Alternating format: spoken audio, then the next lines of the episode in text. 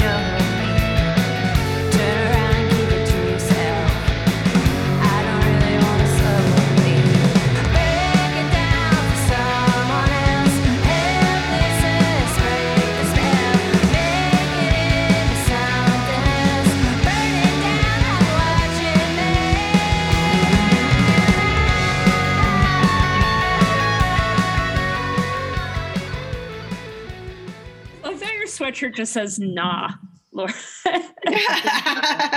it's nah. from a it's from a, a, a guy that I it, well it's from a sober like a sober Instagram account and he makes all this really cool stuff. So nice. nice. I like it. That's my general vibe a lot yeah. of the time. Like mm-hmm. mm, no.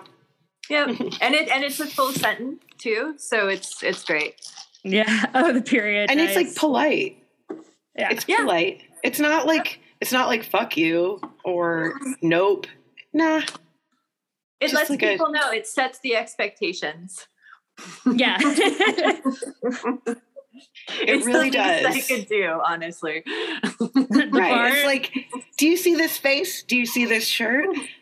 Add them together, and you you have nothing to be surprised about. the bar has been set at nah. Yeah. And you're all cozy uh, by the fireplace. Yeah, I have a masterpiece theater vibe going on here because I'm very serious. So yeah. Masterpiece That's theater. Fantastic. Awesome. You know, I was thinking, Lauren, my my brother used to do this very like passive aggressive thing where you would ask him to do something and he'd be like, "No, thanks." it's just like, wait, what? and he would be very like polite and chill about it, and it's like, no, thanks. Like, Uh, and, and, while they're sitting there thinking about it, you like leave. yeah, it, it does the trick. It works for them. It's a good defense mechanism. yeah, yeah, it worked for him really well. it's like you're not being rude, but you are. It's kind of genius, actually. yeah, oh, yeah. It's, it's, like it. Yeah, I mean, it, it could be a form of gaslighting, actually, but it does leave people wondering. well, considering the uh, the family we grew up in and the, the, forms of communication we all exercised, I would say that yeah, he was he was a like boss level. Um, you know, is he gaslighting me? Gaslighter.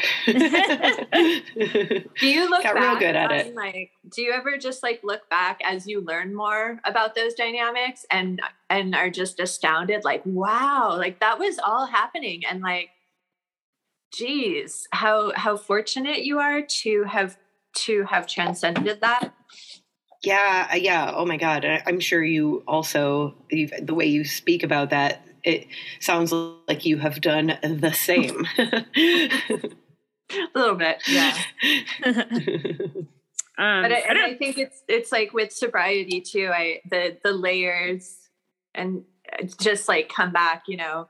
And it seems like it compounds as time goes on. Just so much more is revealed, and looking back, it's yeah, it can be pretty can be pretty astonishing and but it's it's great to learn from you know? It's great to be it's a great vehicle for gratitude too. Mm-hmm. to really consider like how fortunate we can be if we if we commit to that path of like radical self-awareness. Totally. Uh, well I should probably introduce you. Speaking of being self-aware, we should being, be aware of who we're talking to. good, good seg, Joy. Good seg. um, yeah, it's my speciality. my special segiality. Um, oh, we are in rare form today on What the Folk. I know. I'm so sleep deprived and I'm about to fly out to Fish, Mexico. So I am just all over the place today. But we are oh. welcoming back to What the Folk, the fabulous Lauren Flynn.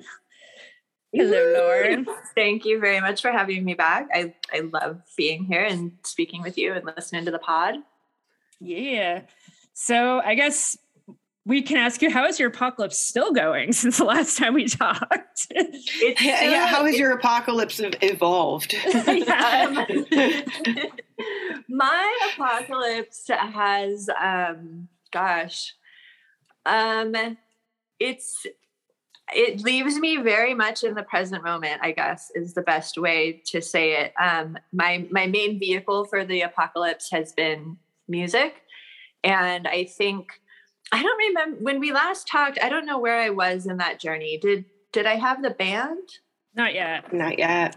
Okay, so I have a band, and um, which was which had a lot to do with what I was wanting to do in sobriety and what I was wanting to do up here. So my apocalypse has been really uh, a journey of beginning with a pity party that the thing I moved up here to do and had some momentum with was suddenly shut down, as everyone's world was. Um, and a, a, way that I really dealt with that after I had a meltdown was to teach myself to record, which is something I'd been putting off, um, learn a couple different instruments, and take the music I was writing and make demos that were very true to what was in my head so that when I bring them to an engineer, um, it's it's a little more efficient and it's really a lot closer to what is going on inside because I'm not the most musically conversant person.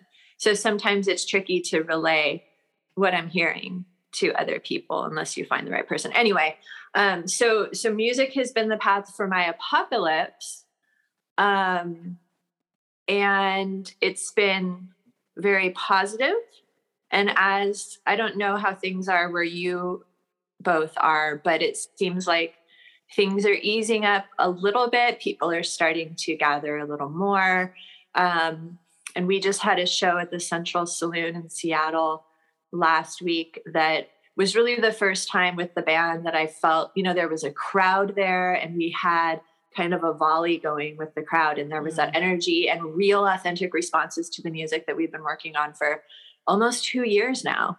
Um, so it's been good. It's i mean it's definitely had its ups and downs and it's been choppy and it's been revealing uh, on so many levels. But all of that has i've really channeled it into creating um, and and making music. Because i really i think we talked about this last time. Like i think creativity is just like it's the answer for me of for every every uh every wall i hit. Oh my gosh yeah. That is a that is an understatement. I would say creativity is sort of a key to sanity in some ways. Um you just did it. You and, just you just um I mean the the song you just released was to me that was the uh, like you were very in a space of like I mean, I don't even it's just that intensity the intensity of feeling and you chose to channel it into something creative which I'm sure I mean to say it was healing is probably pretty cheesy but there's there's so many other it's powerful to like harness our own energy for our own authentic expression. Mm-hmm. Yeah, that's that's what I was thinking as you were talking. I was thinking over the past, you know, a couple of years, year and a half, as this pandemic has gone on. Um, I've gotten to know you a lot better than I, you know, I barely, I had just met you and we had you on before. And now over the past while, I've gotten to know you quite well and we've shared each other's uh, stories with each other a lot. And gotten to see each other go through and come come through some really um, really intense stuff and and yeah i think you've inspired me um, a lot you know just watching your whole reinvention process and uh, and forming your band and you know especially doing it as a sober person which i'm not a sober person but i've definitely like cut back a lot on my substances um, over the past year and a half. And um, yeah, it's just, I think watching, not only creating ourselves, but watching each other create, it's like, this extra piece of healing that we get to have. You know, like I listen to a lot of videos while I do yoga about narcissism.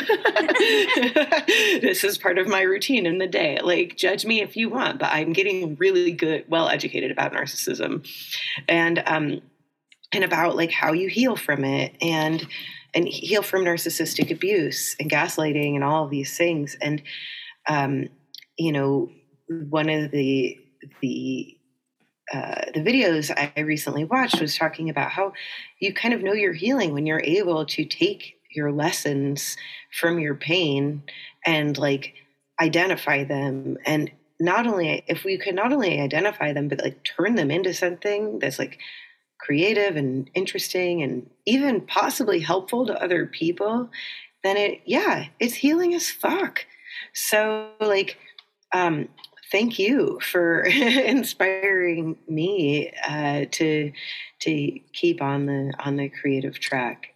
Can you talk talk about some of the material that you recorded over the past year? Um, yeah. So first of all, thank you. That's that's really um, that's a really powerful thought. Um, thank you so much for sharing that. I'm um, I think one thing too about the the reinvention that you mentioned is that and i'm sure you're finding this too a lot of it is just surrender like it presents as reinvention but really what it is is every day just like coming to a deeper place of like i can't control anything i can control myself that that's it mm-hmm. that's the only thing i can control so i have to figure out how to react and how to respond to this um what I've recorded. Um, so I so it's a it's a pretty straightforward rock band. We're a four piece rock band, and um, I started when I moved up here.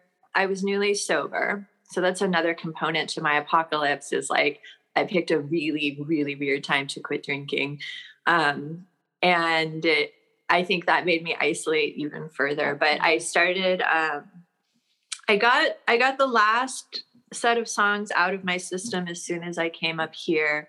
that was the goal really to kind of just like purge and i wanted i felt rumblings of something new um the intent one of the big intentions of quitting drinking was to go deeper into like nurturing the creative process and like finding out what was underneath all the calluses of trauma sort of.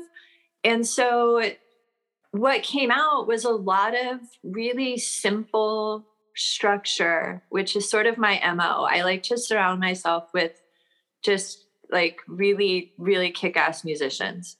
Um, and i i write music that is simple and spacious to like have other people come in and and fill it maybe with something different each time. So the so the main goal of the band i mean the music is pretty simple. For me it's all about chemistry and creativity.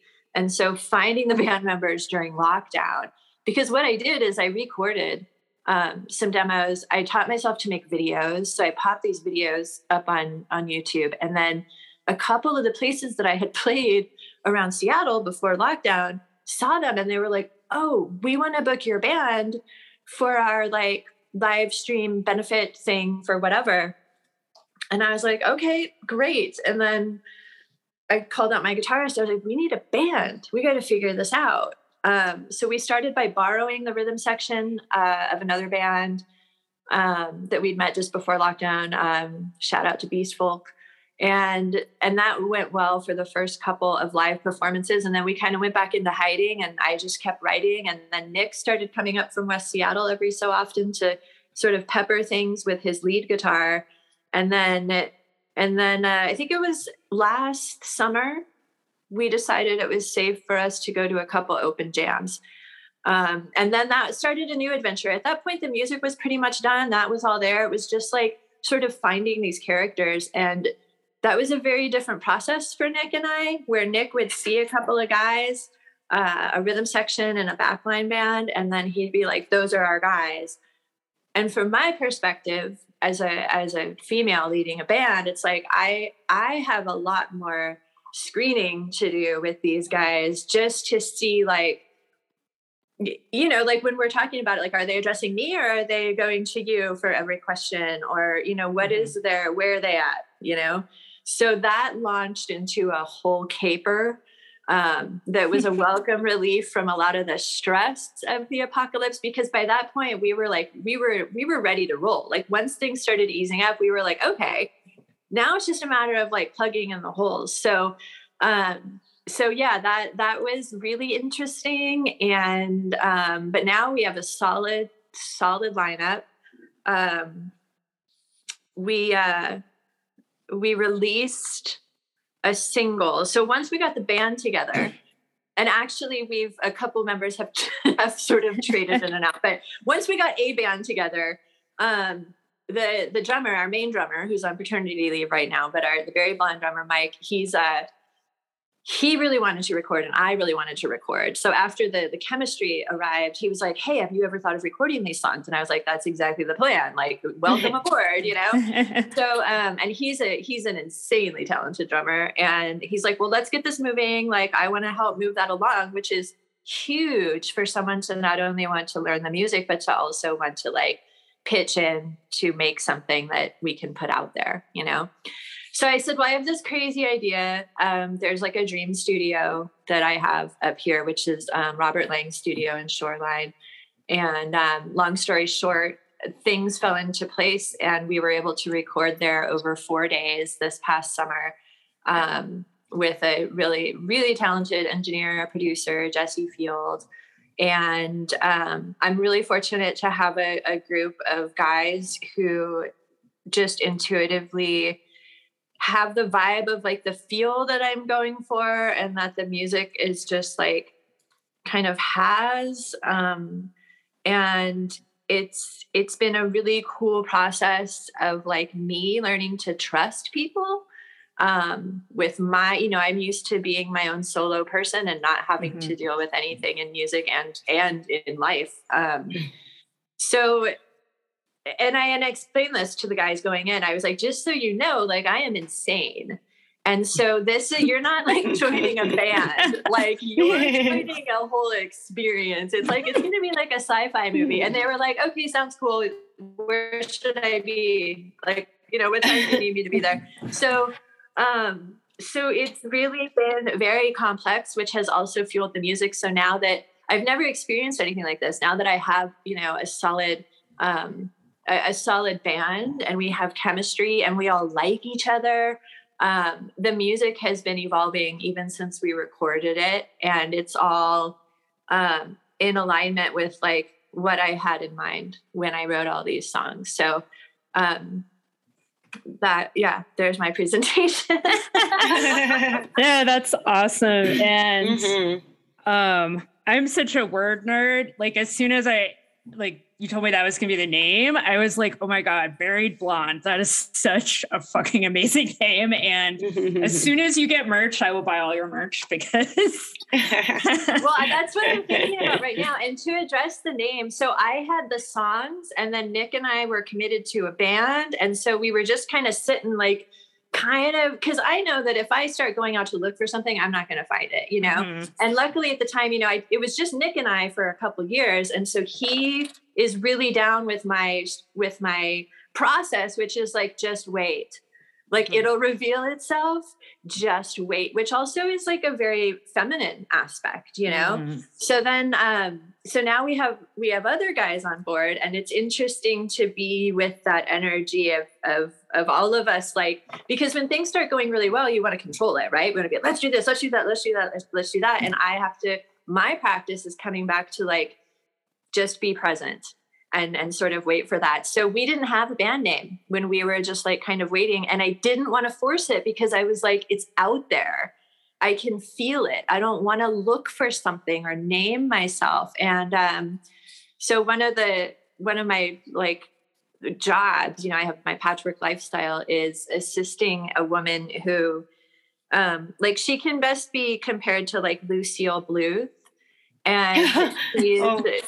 She's in a memory care facility. And so I, my role with her is to like take her to doctor's appointments. Um, but mostly what she likes to do is just go shopping and then go to like Cheesecake Factory and just get drunk. So we were at Cheesecake Factory one day and, she, and she's very interesting, you know, um, and also just comical. And so we're we're at Cheesecake Factory, um, which is um, which is also just a funny thing she has. It's like her go-to place. Um, and and she's also a cancer survivor and her hair had just started kind of growing back and it was kind of like an ashy sort of color and she hated it like she couldn't wait to get to get her hair dyed and so uh we're sitting at Cheesecake Factory and she gets really serious one day and she goes, Listen, I'm not even telling my own daughter this, but you need to make it your your life. I don't care what you're doing and where you are when I'm on my deathbed, you need to make sure that I am buried blonde. And I was like, oh, that's our band name. And and then what's funny about the role of this woman in this is that up here on the island where I live, which is like north of Seattle, um, we're experiencing a bit of like a I don't want to say housing crisis, but it's it's tricky to find a rental, you know, like it is in all places. So mm-hmm. um, I was in a bind, and my last landlord had um, or or housemate had purchased a house, so we had to be out in like a month, you know, and I couldn't find a rental. So um, Lucille Bluth's uh, house here on the island is empty, and another part of what I do is I just like help the family, like you know, get the house fixed up or organized or whatever. And so her family was very gracious and they said, Well, why don't you go just stay at the house until you find a place? And I was like, Okay, great. And then in that house, I really, this was a big house, um, I was able to lock myself away. And I had the buried blonde name. And then um, I think I bought a bass. And I just, I really, I, I never left because I was also working from home a lot. So it was just like I was in this house of hers and then mm. she gave me the band name. So it's one of those things where she's really like a blessing. It's like I sat and I waited, you know, and I and I got the thing that I knew would arrive. So it's it's those little validations along the way too um, that have been really helpful. And we will get merch. I just don't know, like, what kind of merch would you guys like to see? I like. Knowing that story, I want to see a T-shirt with a blonde in a who's like six feet under, but like looking fabulous. Okay. Yeah. With that, with a vertical image, as you're talking about that, because that's a, a profound image. Okay. I should be taking notes. I'll remember. I'll try. And that's a really incredible story, you know, and it speaks to the way that like when we open ourselves up to other people and their stories, it, it, it they really like deeply inform our own paths, you know? Like this this, you know, woman's you know, desire which some could interpret as shallow maybe is leading to some like really incredible art and creativity and inspiration in your life. So it's like, is it shallow? No pun intended when we're talking about graves and burial and such. But like, I don't think it is at all. I think it, and it also, I think, speaks to the sort of big question of like how we how we face death in a big sense, and even in like the little senses. You know, as like the death of of the old self and the birth of the new self is your new band like I think that's a I think it's some there's some really powerful metaphors yeah it, to be drawn from from all of this. So like yeah, I want some like trippy ass merch, is what I'm saying. Maybe it could be her getting buried at a cheesecake factory. or under a cheesecake factory. Under, oh, it's a graveyard under a cheesecake factory. Get and that's it. Get Cheesecake Factory to sponsor you. Ooh, that could be incredible. Yeah. Is there a cheesecake factory on the island? No, there is not. So she's off the island and um her, you know, over here, I mean, she's she's accustomed to she's Lucille Bluth. Like she mm-hmm. thinks a banana is ten dollars, you know what I mean? so so it's it's interesting too to be basically like a companion to someone and it's been three years now who mm-hmm. is in the beginning stages of dementia aware enough to know that their that their mind is slipping and accustomed to a certain lifestyle and um and then there's also these comical things where she just insists and there's there's some great places across across the pond when i go to the mainland um, fine dining experiences. Every, every so often she'll remember that like Nordstrom has a cafe. Um, and so that's that's as close to her old life as we get. But um, like she loves Claim Jumper, um, Cheesecake Factory. Um, it's really it's it's really intriguing. But she's also had an interesting life. You know, she was uh, she was a single mom. She was working full time in in like the 60s. She was in, in a human resources department for a really big corporation. Uh, one of the only women. So she's like she's put up with a lot of shit. She's earned her way. Um, she's also a raging alcoholic, which is super problematic, and that can be very disruptive um, to one's life. And so there's a lot of like you know there's there's just a lot of processing for her that um, is is very fascinating to see someone who's 80 years old have epiphanies still you know so that's that's been really powerful mm. oh that's yeah she sounds fascinating and that's did you tell her that you that she's kind of inspired the art or at all or? oh yeah i keep cool. showing her you know um because I and I don't think it hit her until recently because she I, I, think she thinks and rightfully so. Like I think she just thinks I'm just flopping around out here and like, oh, I'm in a band, you know, whatever. um, and so I I showed her a video from our most recent gig and she I mean her her her eyes just got so wide. She was like, Really? That's you? like, yes, Edith, I told you I was starting a band and like but I also don't think most people like do what I do, which is just like decide to do something and then all of a sudden be like, okay, yep, there it is. Here we go. We got our we got our thing ready to go, you know?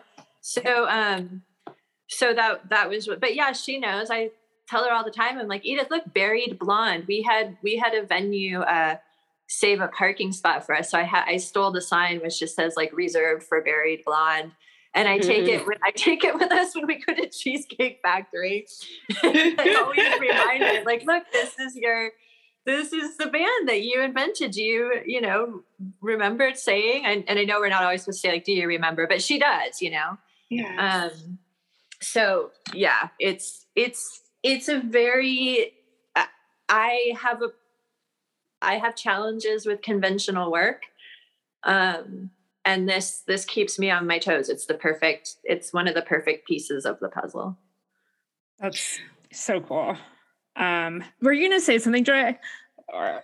Yeah, well, I just because you're saying like if like you might not be whatever I don't know what conventional work is, but it sounds like you're very good at the work that you do, which is making music and like caring for this human being who obviously needs your care and that is you know, I mean, just the, the, something you just kind of said passingly, which I kind of know about, but I think is interesting to explore. Like, you're working with somebody who has dementia, and like one of the things you're not supposed to say is, "Do you remember?" And so that's an interesting thing. Like when you're like, okay, I go down these rabbit holes, right? Like memories are kind of what we are, right? Like we are our memories. Like once our memories are gone, we're a whole different person.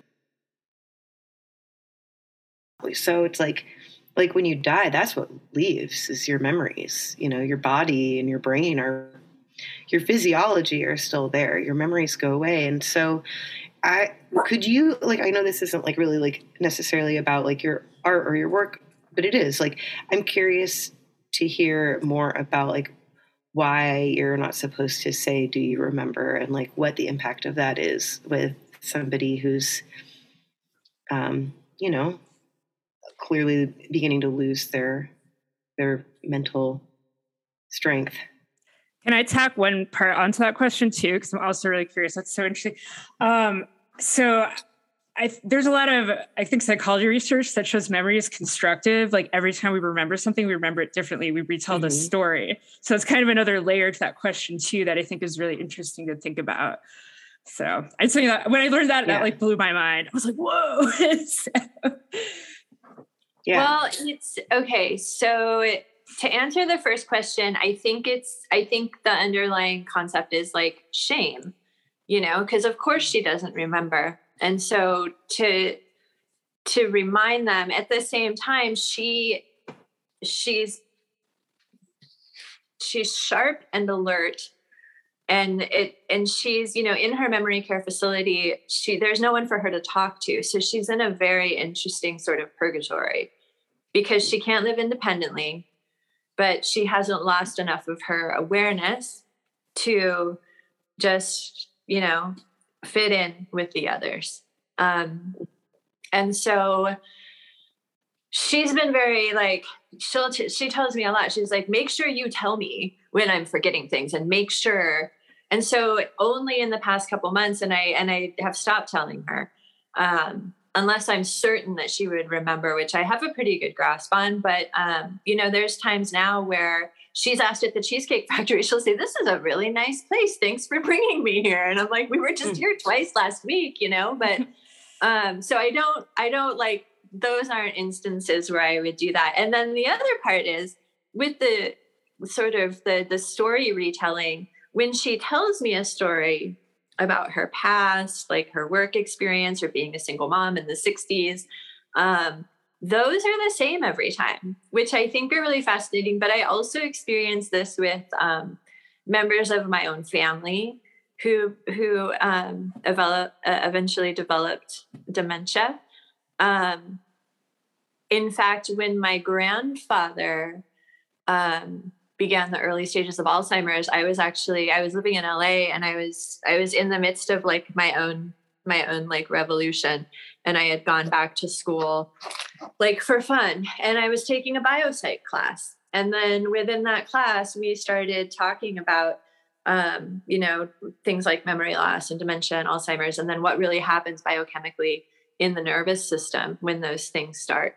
Um, and so it was fascinating to kind of be at the beginning of that journey with my grandpa and and have at least be made aware of like the the chemical side of it which kind of helps ease the flow i think too. Um and and it's just another place of surrender to come to. Like there's there's no controlling it you know? It's like there's nothing you can do and it's it's it there are days when it's like kind of harrowing because you know we'll be driving around i'm like what am i going to do? Like like to to me to start to lose your your mental faculties it's like as it, it's it, it requires a lot of trust in the universe. Um and so sometimes it is like like frightening you know to consider that. And um so it's very it's very real and it's not conventional. I wish it was conventional you know?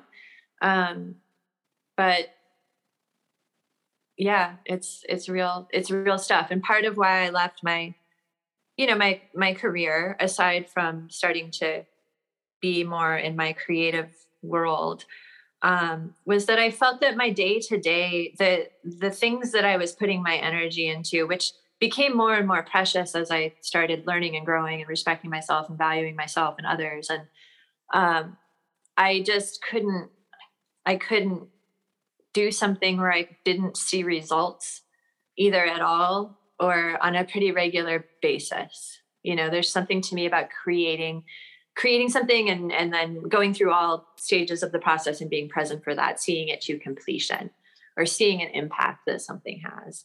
Um, and so I try to I try to have my hands in things that um, are making an impact, and that's one way. You know, working directly with someone um, and supporting them in that way and just being a, a you know trustworthy person in their life and a constant too you know? It's like it's been three years.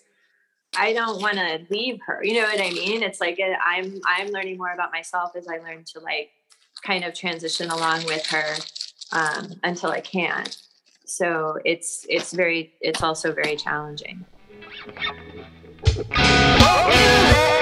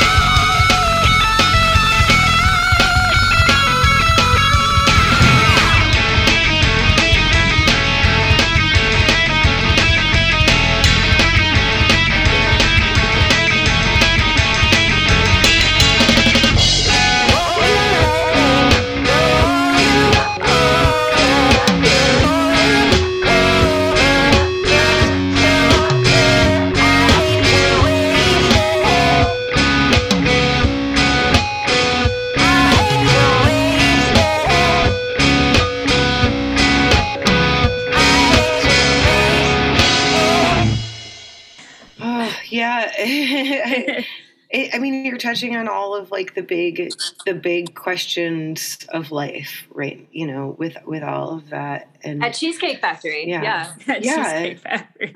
which is perfect, right? You know, we talk about the paradox and about like the comic mm-hmm. and the mm-hmm. tragic next to each other. Like, like of course you're grappling with death at the Cheesecake Factory. why not? Like, why wouldn't it be any other way? Like, that's that's where you're supposed to. uh, you need to call your first album "Death at the Cheesecake Factory." Please, oh my god, I'll buy 17 of them and just give them to random strangers. Here you go. Take it.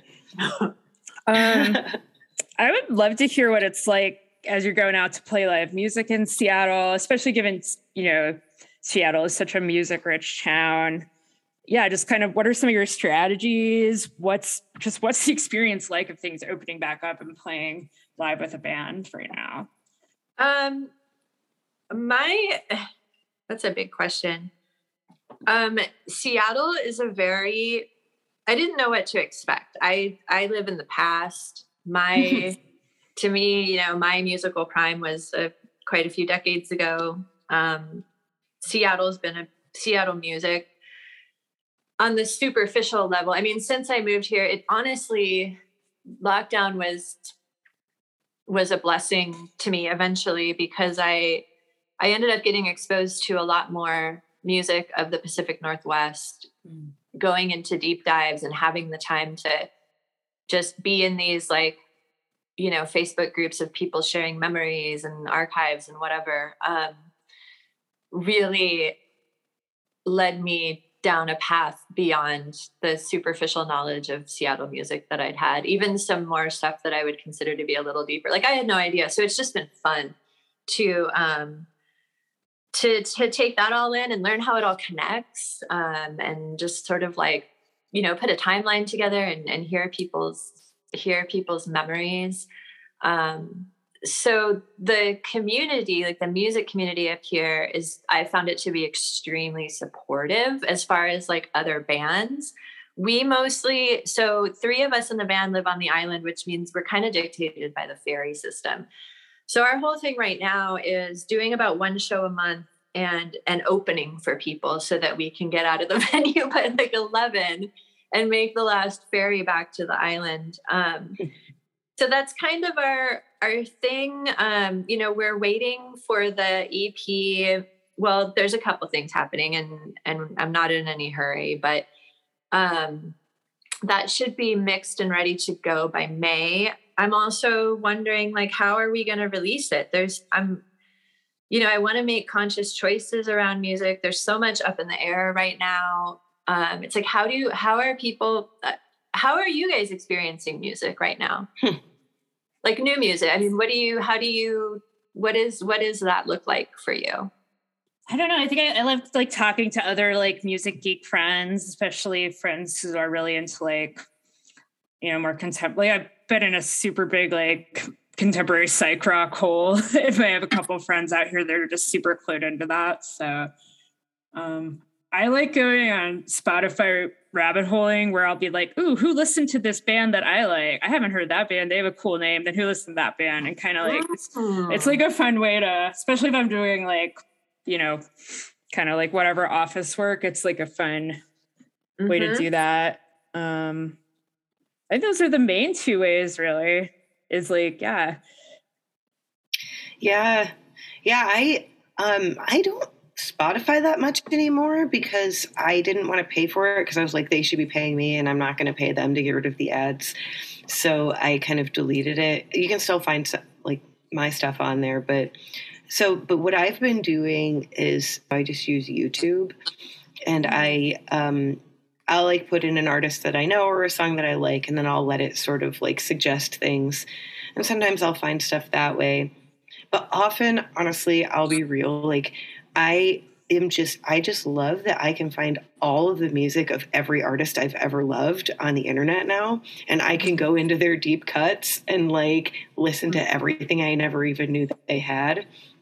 And so I've been kind of doing that lately more than looking for new stuff. Um, but I've really enjoyed when other people recommend something to me because usually someone who's recommending something to me knows what I like and mm. they're usually right.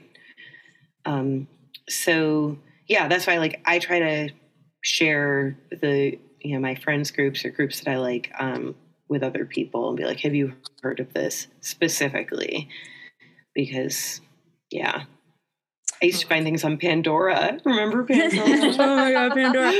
You know, I I must have I've had Spotify since like 2011, so it has so much information on me that I almost I must find mm-hmm. that an acceptable use of the algorithm because now it'll do like a discovery playlist it'll curate based on stuff yeah. I listen.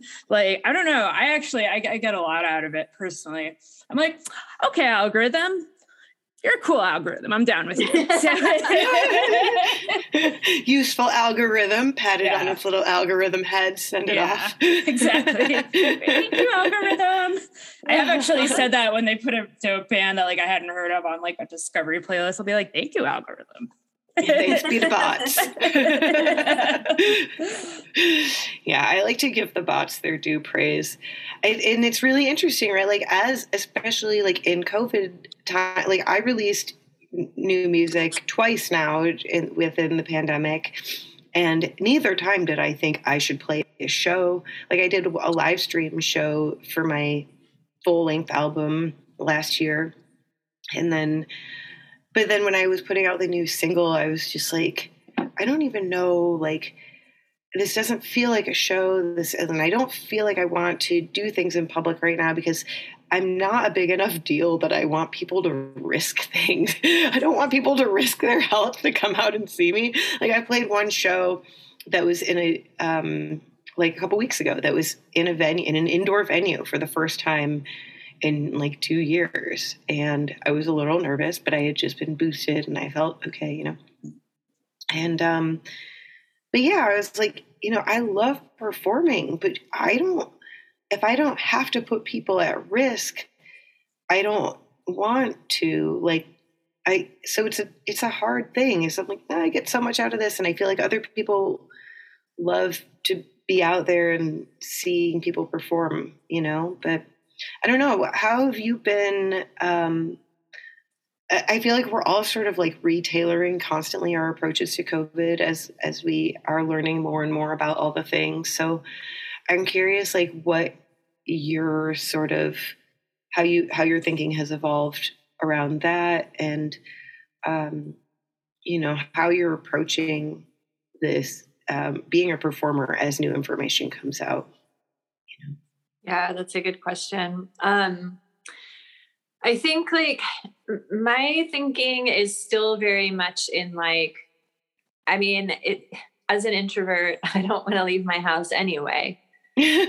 so um, I do what I need to do to work, um, which is you know things like companions, dog walking. I have some I have some stuff I do, technical stuff I do from home, like supporting um, nonprofits and and causes I believe in, and um, and I think it's like you said, just constantly like reassessing what feels right for for me, and kind of reading the room and seeing, you know, this this last show we had was the first time that I was like, oh my gosh, this feels like we're we're gonna be normal again, like you know it's it it just was so refreshing and then just powerful to remember like there was a whole time before now. And um and especially with music it's like it's the thing that is the driving force in my life and to have that live element missing um is really hard because a lot of times that's like that's my social piece even though i'm not mingling with people I'm out. And that's how I get my social stuff as an introvert. I don't have to talk directly to people. I still do, but it's like that's my that's my way of being in community. Um, and and I'm grateful that the last couple years I was able to just like channel my grief essentially um, around missing so much because I was also when lockdown started, I was only just starting my second or my third year of sobriety. And so the first year of sobriety, um, according to most people I talk to, it's like that's just like you're holding on. Like you're just trying to like balance and make it through the year and your brain is all over the place. And then year two is when you're like, okay, all right, things look kind of familiar and we're going to roll with this. And then as things go on, it's like, it's, it's, um, it's a whole new world. And, and I'm discovering like a whole new person. You know, the person who was addicted to reaching for an escape all the time is gone. Now there's this person who is just neurotic about running toward the thing and and then doing whatever it takes to adapt to what I think will be the outcome that like the the highest outcome, right? So um so yeah, I mean li- playing live is uh is a, is a big part of of like my musical identity. Um and it's also a big part of the growth for me and for the guys as well to just kind of go from being up there to like making our way through a set to being comfortable with everything enough to like be in the set. And and that comes off and and we really we we really started to tap into that with our last with our last performance. And and like i said we've only been performing like every six weeks or so um for a couple reasons. But we wanted to perform just enough to kind of get our name out there and and network with other bands um, to start putting some some cards together eventually. But not so much that we're like oversaturating people um, just enough to balance out the recording and the upcoming stuff. Awesome. Like i feel as though this um this pandemic period and this sort of like re restarting period is giving us a chance to value ourselves and to value the work we do in um, in a different way than we were able to before. Uh, first of all, like we should recognize ourselves as essential workers and um, and value ourselves as such. And you know, I'm I'm all about like playing fundraisers and things like that, but like I I want to see my friends charging more for tickets to their shows. And I want to see, you know, I want to see people being able to support themselves on the work that they're doing because it's acknowledged that they're taking a big risk in doing it. You know, like just when, when you're standing up on a stage and you've got a thousand, even if you've got 20 people like standing 10 feet in front of you, they're all like propelling their particles at your face. You know what I'm saying? Like, and even if there isn't a pandemic, that's a risk, but like, because we have when there is. And, um, and this, you know, music and art are things that we have turned to to stay sane. Um, you know, we're the we're helping bring sanity to the people, which is, you know, aside from food and shelter, is kind of what the people need. so, um, so yeah, I just I appreciate that you're taking your time and your work seriously and you're prioritizing, you know, your life needs, and um, and I want to see more artists doing that, and um, hopefully, you know, like the government doesn't change things until the people decide to change things, right? Like Canada has subsidies for artists. Why don't we? You know, if there's I think New York just um, it, New York. Well, first of all, thank you for seeing that. It is a new thing for me to to balance all those things, and I I appreciate being seen. Um, and and and then to the other point, I did just read something where New York and I think San Francisco have a um, what's it called, basic income or whatever for artists. I don't remember what it is, but hmm. um, but there are a couple programs you have to apply for it and whatever. But um, I did just see that, but only within the last couple days. And I do think that it would be wonderful because it's I, I want people to have music and it's it, it's part of the surrender. It's like I just can't be anchoring myself and dying on this hill of like I don't want to do anything digitally and I don't want to do this and I don't want to do that. It's like I probably have to put, you know, I got to put it all. I'm not going to get paid for a lot of the stuff that I do and and what i do is i like like i'm managing a band which is a ton doing the pr writing the songs managing the ba- interpersonally managing the band you know scheduling a rehearsal space renting the rehearsal space um, it, directing the songs producing the songs getting into the studio like all of this stuff is like that's a beyond a full-time job. It's a lot to manage that sort of growth like personally and musically and and be in that space. And then and then like you said i there was a photographer at the last show and he's a friend of mine and he came up to me after and he's like i wasn't going to come out tonight. And he's like i'm glad i did. You guys sounded really good. But i didn't realize how much i needed that. Mm. you know he was like i just it, it just the whole thing it's like the the crowd and the music and the volume and the lights and the you know it's just it's something that is visceral that um we as humans and spiritual beings like need. I just got mm-hmm. chills because I'm I'm about to go see music. Oh, you are? and my favorite music too. Oh, uh, on a beach, which I never get to Yay. see. But anyway, um, you mentioned being seen, and just I don't even know if this is a question, but just one thing I love about you, Lauren, and like how we've connected is like it's so rare for me to find someone who thinks like I do, who like looks at all the pieces at once and gets frustrated with people when it's like just because i'm saying this doesn't mean i'm not saying this. Like why do i have to explain that to you? Like you can live in multiple truths and paradox. Your spirituality is baked in with how you exist in the material world. So i just appreciate the hell out of that because i feel like such a weirdo walking around this freaking planet I chose to incarnate on. So I just appreciate, you know, when I meet someone that I'm like, oh shit, I'm not the only person. no, right back at you. I feel like we can we can go like a long time. Like yesterday when when we connected, it was just like I felt like I had just talked to you like five minutes before. You know what I mean? Mm-hmm. And it's like mm-hmm. we're just like, oh, you're on that page too. We'll get a load of this. You know, it's like it's it's it's yeah. I I feel the same way. Thank you. Aw. Yay. Yeah, I feel really lucky to be around um, both of your brains because I tend to I tend to actually be be bad at looking at all the pieces of things. I can get very um, singularly focused. It's a thing I've been learning about, like trauma brain and trauma survivors tend to we tend to get very hyper focused on things and forget to take a step back and be like, oh, look at all these pieces here. I can put them together and make a really cool puzzle. like I, I don't need to just stand here in, in the void and be like, what's going on?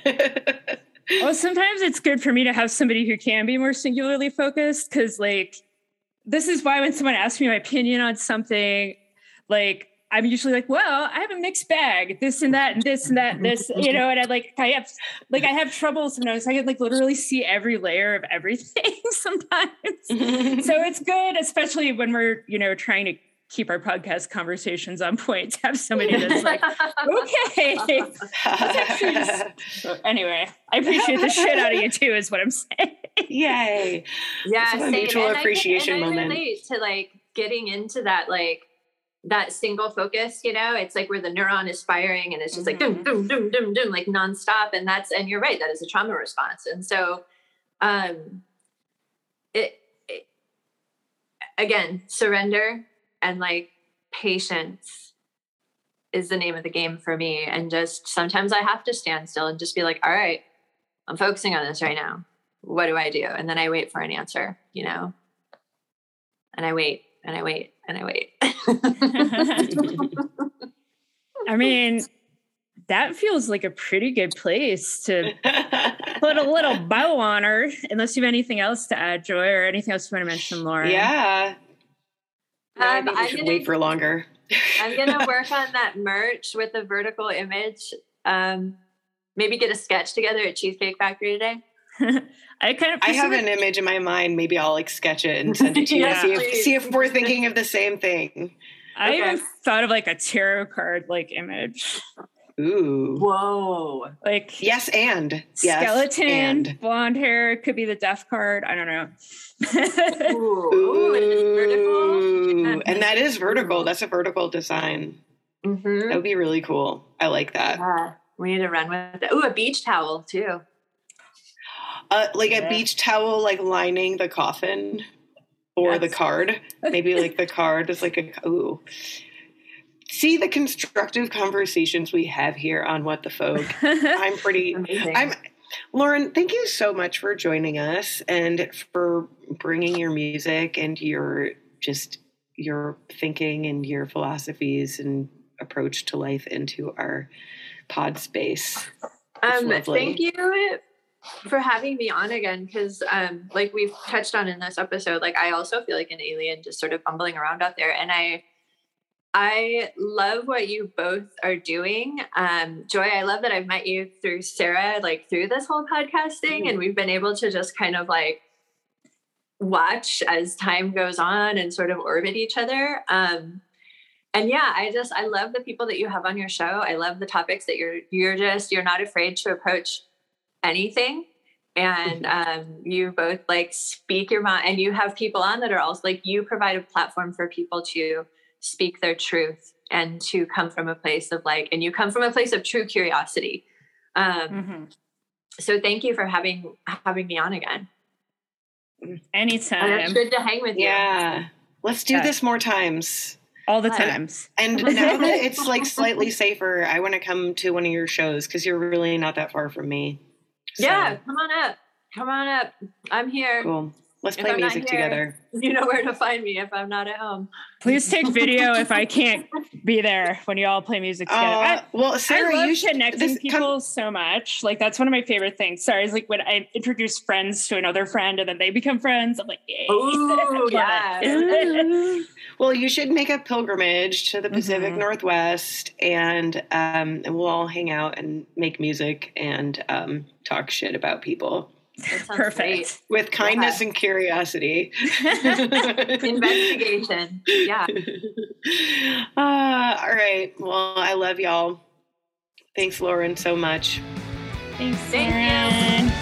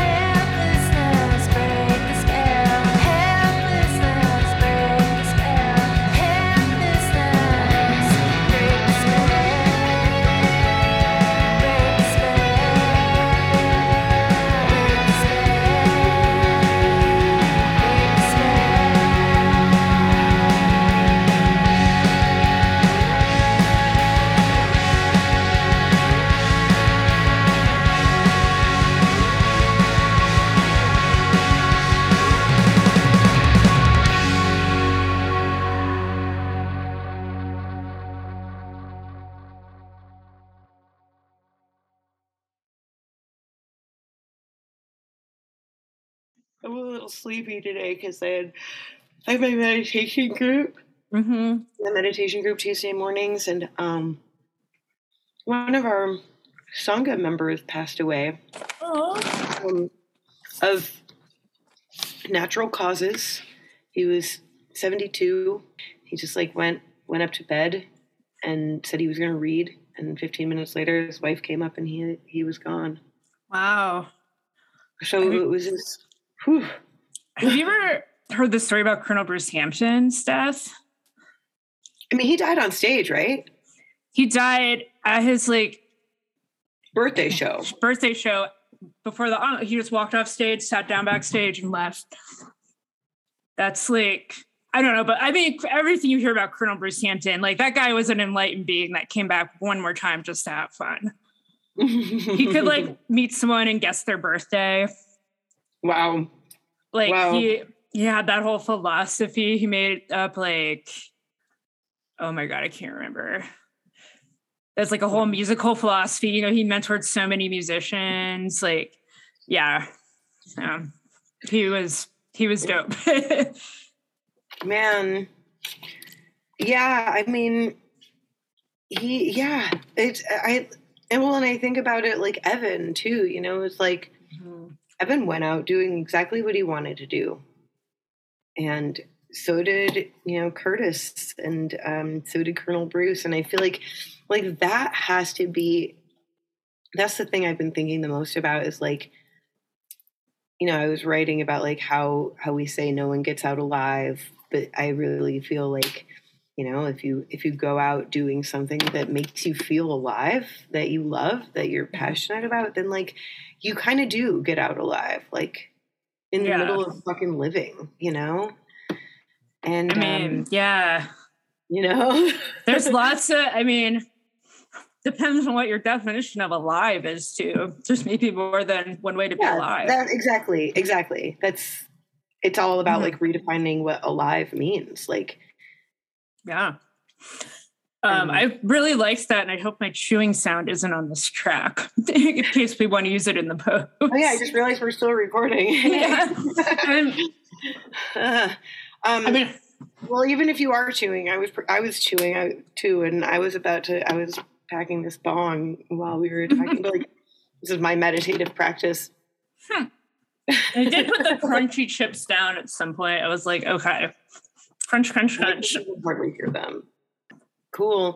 Because I feel like Lauren gave us a lot of food for thought here. Mm-hmm. And, um, and I don't know, like, what it is about talking with other, like, specifically women songwriters, but I feel like, you know, there's just like a, a level of poetry and um, humor with which you kind of have to learn to approach the world um, in this body doing this work and um, just having to uh, grapple with all of the all of the obstacles.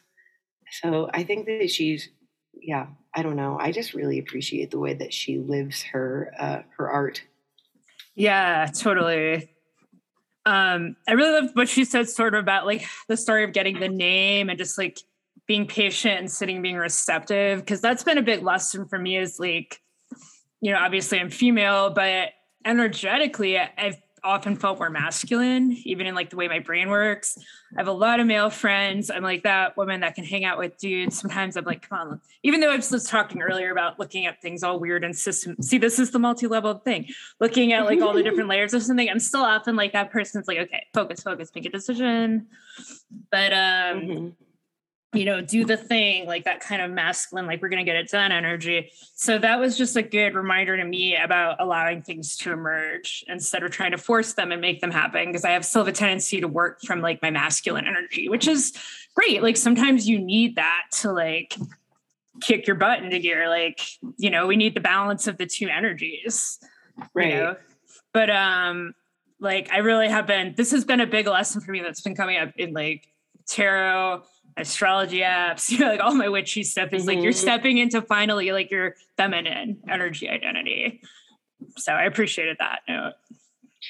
You know, yeah, and I I appreciate that too because I think I've been um less receptive to my feminine energy over the years as mm-hmm. well um just from being raised in a in a very, you know, fairly pat- in a patriarchal environment and um, and then being in the military and then you know going from the military to being married to a, a me- band full of men mm-hmm. essentially um, and that whole dynamic which um, i'm not going to go into their specific dynamic but I've noticed there are a lot of groups of men who get weird around um, people who present as female but have a lot of masculine energy.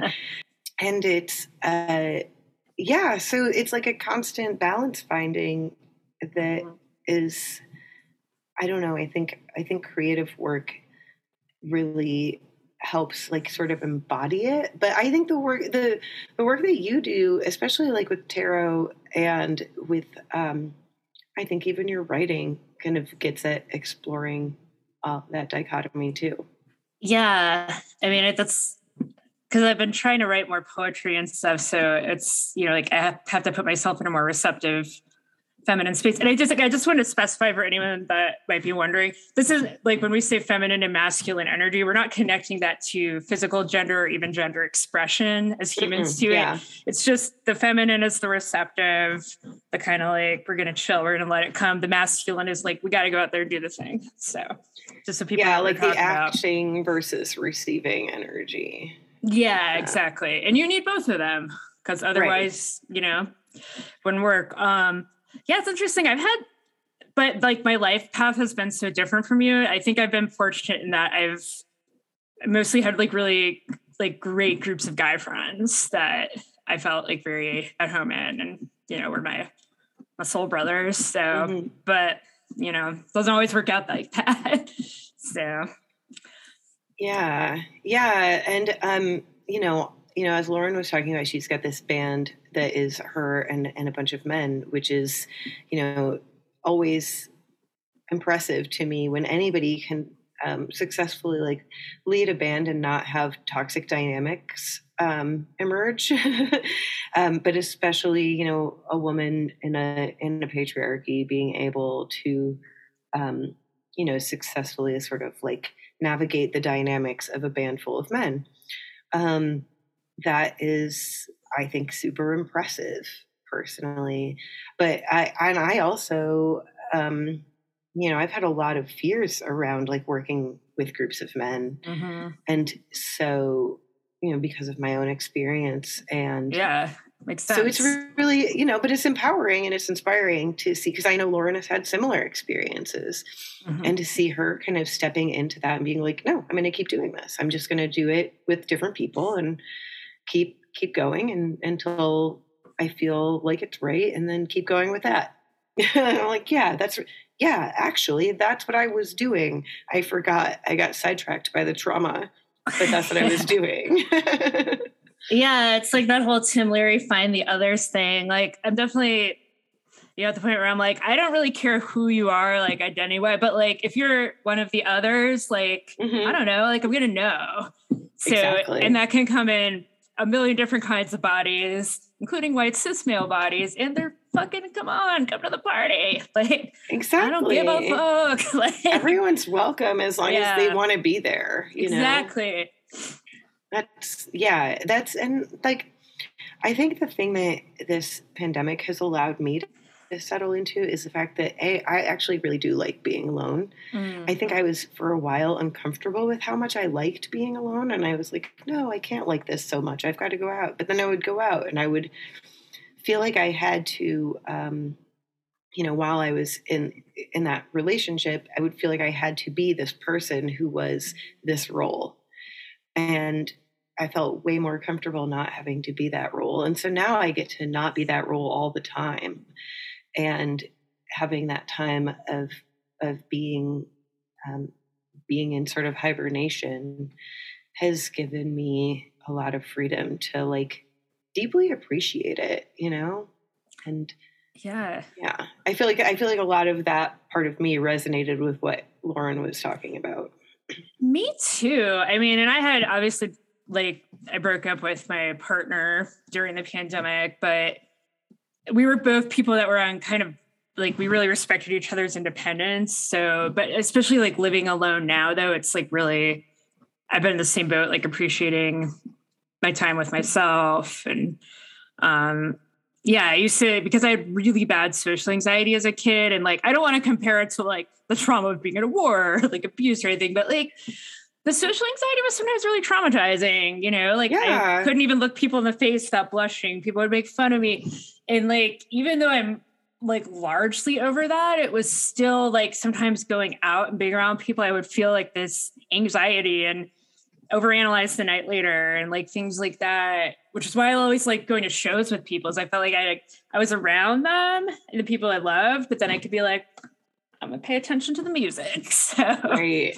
Yeah. Yeah. Like you can be both in and out of your own world as as you choose. Exactly. Yeah. Like, yeah, I think that the um the, the thing that I've come away with the strongest is like I now consider myself in a non-monogamous relationship with myself. Mm. and my i am my own primary relationship. I can and will make me as happy as i need to be. And if someone else wants to come around and be compatible with that relationship that i have with myself which also like is super into other people you know like i don't hate other people they just um, they, they just have to be compatible with my primary relationship. Um, because what I realize is when we have to retreat inward, we either end up like going down a scary rabbit hole or going down like a really interesting one. Mm-hmm. And um, and my interest, my rabbit hole has been both scary and interesting. Um, and you know, it's been full of anxiety and depression and fear and all of the things. You know, I don't think anybody's trauma is less or more than anybody else's trauma. Trauma is trauma. I finished reading the The Body Keeps the Score mm. over the past few couple weeks. You need to read that. I'll send you my copy. Oh, sick. Um, yeah. I got it in a neighborhood free group and I took it as a sign it was time to read it yeah. nice. So, uh, but yeah, it's, but it's been really talking about, you know, it's just like we can, we can get comfortable with ourselves and get familiar with ourselves. And sometimes when we're busy in the world, we don't do that. We don't have time mm-hmm. to do that. And, and, um, you know, we don't ever do the healing that it takes to get the lessons out of the trauma. Like, I definitely know I was like I have been and can and probably still be will be at times like a large asshole to plenty of people who trigger me. Mm-hmm. But I at least now have had a chance of like taking pandemic time and creative time mm-hmm. to like grapple with how to integrate that into my, my those traumatic experiences into my life without necessarily always being an asshole to other people. Not necessarily always. see that? See that? See that really comfortable little caveat I gave myself. I love that. I also like non-monogamous relationship myself. Yeah, I mean, I feel like I'm trying to kind of balance the things that worked for me in the pandemic with the things as we reemerge into whatever comes next um, yeah, and I appreciated Lauren talking about her process and checking in with her a little bit later as things are starting to open up was cool timing. So mm-hmm.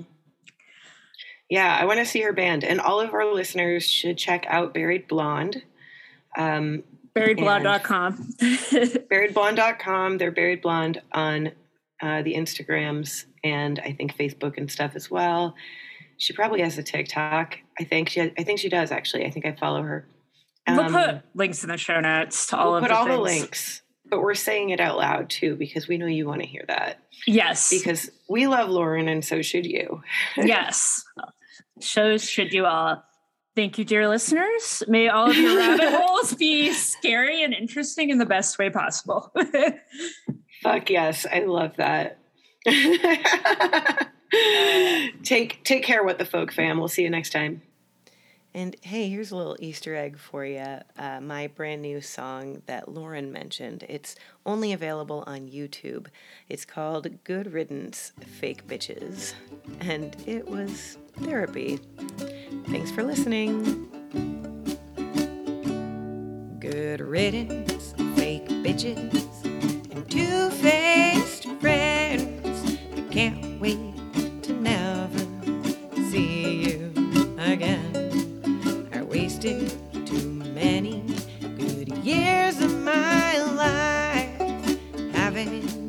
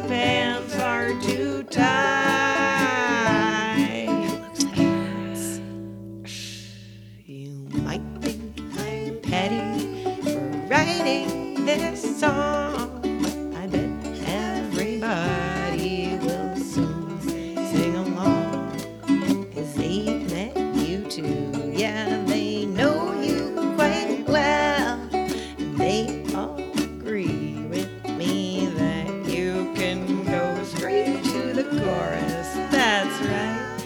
Good riddance, fake bitches,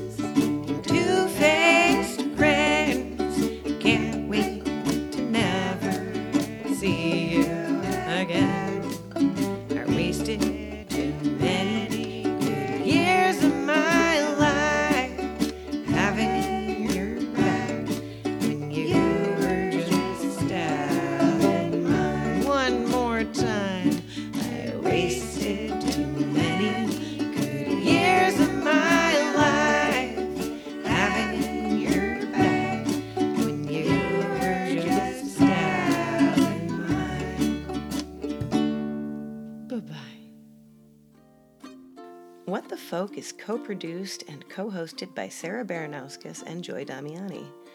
Sarah is based on the native lands of Arapaho, Cheyenne, Ute, and Oceti Sakowin tribes known as Denver, Colorado.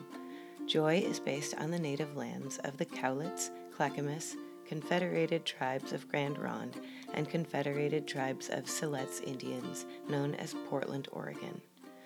Our guest has been Lauren Flynn, and featured music has been Like a Scar and Perfect Machine by Lauren's band Buried Blonde, and Good Riddance Fake Bitches by Joy Damiani. Our website is whatthefolkpod.com. You can follow us on social media at whatthefolkpod and contact us at whatthefolkpod at gmail.com. Our theme music is from In a Major Key by Joy Damiani, whose music and writing you can find at joydamiani.com. Thank you so much for putting our sounds in your minds. We'll be back soon with more What the Folk in your face. And until then, as always, don't let the apocalypse get you down.